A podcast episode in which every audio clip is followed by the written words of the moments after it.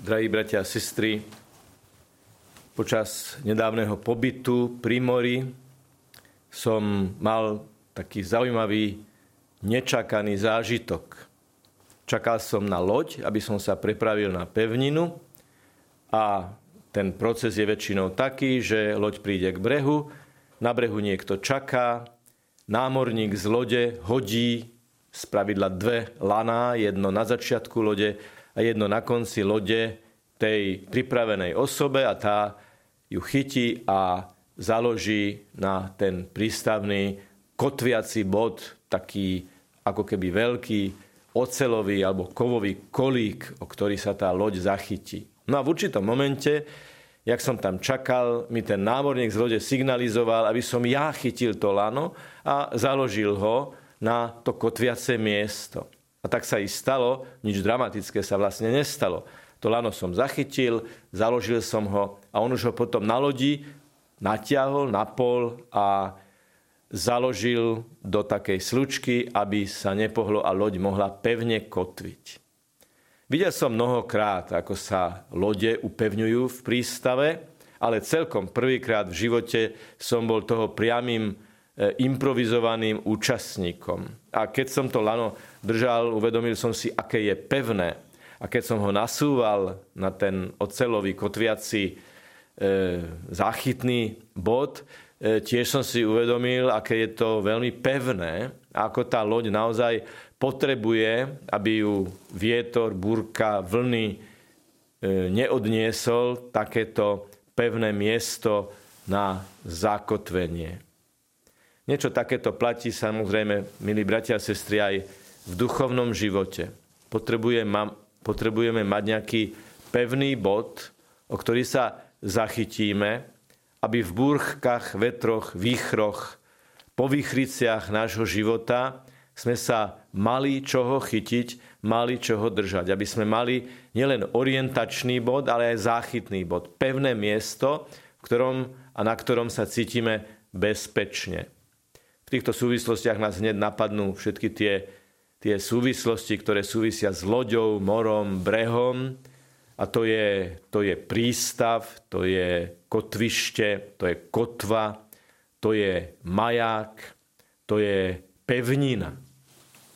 Aj v dnešnom evanelium nám Ježiš vlastne hovorí, ak hľadáš pevnina, pevninu, ja som tvojou pevninou. Ak hľadáš prístav, ja som tvojim prístavom. Ak hľadáš pevný kotviaci bod, ja som tým pevným vzťažným bodom, ktorý je nevykývateľne pevný a jasný. Ale zachytiť sa tohto pevného bodu, prísť do tohto prístavu, orientovať sa podľa tohto majáka Ježiša, ktorý sám hovorí, ja som svetlo sveta, sa nedá inak, ako nám to hovorí Ježiš aj v dnešnom evanieliu. Kto chce ísť za mnou, nech zaprie sám seba, vezme svoj kríž a nasleduje ma. Ochota vziať svoj životný kríž, prijať ho a niesť ho s láskou a v duchu obety, je ten dotyk toho pevného bodu a nás, ktorí na lodi našej, našej životnej cesty potrebujeme mať ten pevný, záchytný bod, o ktorý sa držíme. Nie je možné držať sa Ježiša bez toho, aby sme neprijali kríže, neprijali utrpenie, neprijali štýl života v neustálej obeti Bohu a ľuďom. Veľmi, veľmi to potrebujeme. Sú v živote svätej Kláry, ktorú si dnes pripomína církev na celom svete, dva také momenty, veľmi expresívne a dramatické, ktoré nám ako gesto, ani nie ako slovo, ale ako gesto ponúka sveta Klára. Ako veľmi potrebuje Ježiša ako prístav, ako maják, ako kotvu, ako kotviace lano. To prvé gesto, ktoré raz sveta Klára spravila, bolo vo veľmi dramatickej situácii jej rozhodnutia nasledovať chudobu svätého Františka, čo v jej rodine vyvolalo absolútny odpor a nesúhlas. Až tak, že ju chceli násilím odvliecť. A tá vrcholná scéna sa odohrala v kostole, kde sveta Klára objala oltár.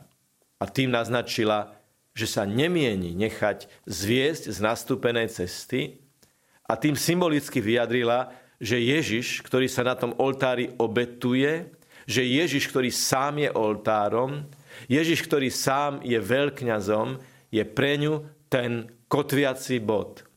Ako som ja pred niekoľkými dňami zakladal to lano na ten pevný bod, na ten oporný bod, tak svetá Klára sa chytila, objala oltár, aby povedala, toto je moja istota, toto je môj prístav a toto je môj maják.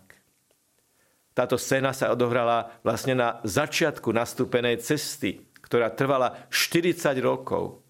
Po 40, viac ako 40 rokoch od toho roku 1212, keď sa to stalo, Sveta Klára zomierala a tam si mohli všetci, čo boli okolo nej, všimnúť to e, druhé veľmi expresívne gesto, keď tesne predtým, ako poslednýkrát vydýchla, poboskala kríž v duchu slov dnešného evanelia.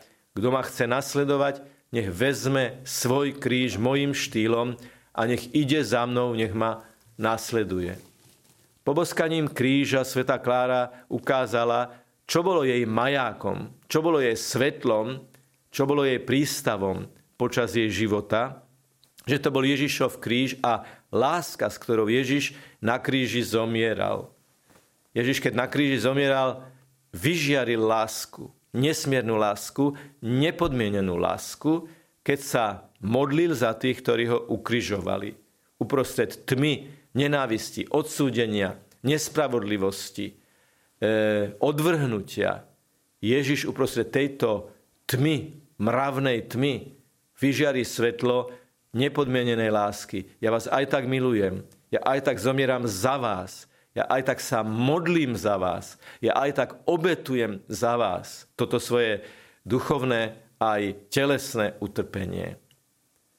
A také dnes duchovne alebo reálne príjmeme pána Ježiša do svojho srdca, prosme svetu Kláru, aby sme aj my vedeli pomyselne hľadať v Ježišovom kríži to miesto istoty, tú našu duchovnú pevninu a aby sme, tak ako ona objala oltár, aj my v oltári videli tú pevninu našej duše, aj v tomto konkrétnom oltári v kaplnke televízie Lux, kde aj znovu dnes so spolubratom po vyslovení slov eucharistického premenenia, a to je vlastne vrchol nášho kňazského dňa, sa Ježiš stane prítomným. A potom, keď sa zahľadíme na rozlomenú Eucharistiu, keď budú znieť tie slova hľa, baránok Boží, ktorý sníma hriechy sveta, blažený, pozvaný na hostinu baránkovú, tak sme všetci pozvaní do tohto prístavu, orientovaní tým Ježišovým majákom, aby sme sa ukotvili v ňom, aby sme v ňom mali našu istotu, náš pevný vzťažný bod. Skúsme teda nasledujúcu časť Svetej Omše a najmä, keď budeme tak blízko k Eucharistii, povedať Ježišovi, Ty si naša pevnina, Ty si náš maják, Ty si naša cesta, pravda a život. Nech je pochválený Pán Ježiš Kristus. Na veky amen.